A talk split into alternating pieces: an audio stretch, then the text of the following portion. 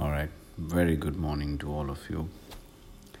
And uh, I'm doing this recording early in the morning. It's 3:13 a.m.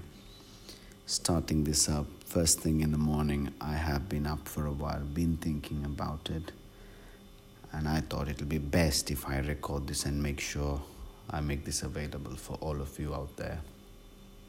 Right. So let us talk about languages. How do we learn that? How do we learn a new language? And how big of a commitment is it to learn a language? Yes? So, this is what I'm going to discuss about today. First, most of you out there, you must have tried it already. You might have been trying to learn this language for a long time. English language is a language that we should definitely learn. The benefits are that many. So, we have been trying to learn this for a very, very, very long time. And after trying for such a long time, we only realize that the more we learn, there is a lot more to be learned in terms of content. If we go up on Google and search, there is just absolutely a ton load. so this confusion keeps coming and coming again. That is, what do I learn and what exactly do I keep learning on a regular basis? Do I learn grammar? Do I learn new words? Or should I focus on my pronunciation? What exactly do I do to improve my language skills? Now, this is a question that almost every learner at some point would have thought of. So, the biggest and the most important thing that we have to remember at this point is when we want to learn a language, any language for that matter, there are many methods to do this. There are many different ways of doing this. But the most important thing we have to remember is this little part input. Input is everything. Based on the input that goes into our mind, that becomes the foundation to our speaking.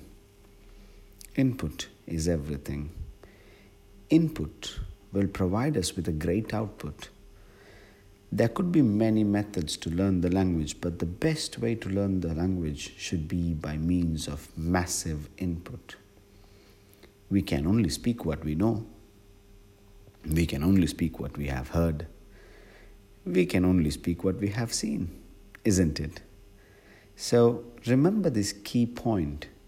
If you are a learner, if you have been trying this for a very long time, maybe you have tried many different places, many different classes, and you realize that your language hasn't improved, remember it is because of a lack of input. Take an example. How did you learn your native language? This can be any language. Now, for me, from where I come from, this is uh, either Sinhala or Tamil. We learned this language based on what we heard as a child. We heard our parents talk, we heard someone around us talk, and we spoke like that. Isn't it input? Don't we speak based on what we hear? Now, that's a very simple logic when put that way. Of course, when we learn a second language, this becomes slightly different because a second language, we don't hear it up until a very long time. We are lucky if we heard it very early in our lives, but if we didn't, this becomes a bit challenging. But that being said, this is always a possible thing, you know, it's, it's always a possibility. Uh, a hundred percent possibility. There is always a hundred percent possibility to learn a second language and even a third, maybe a fourth. So if you have been approaching or if you have been looking at learning this language, you have to right now work on your input. What you listen and what you read. All right? What you listen, this can be by means of audio, this can be by means of video. This is very important. And what you read. These methods become the best ways of learning the language. Input based approach, input, massive input will have a beautiful output.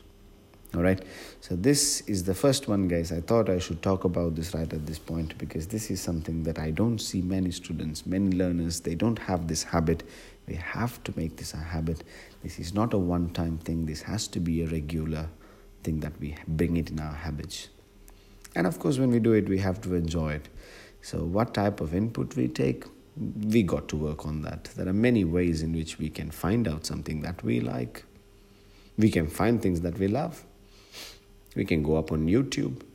We can find an amazing podcast. We can find ebooks.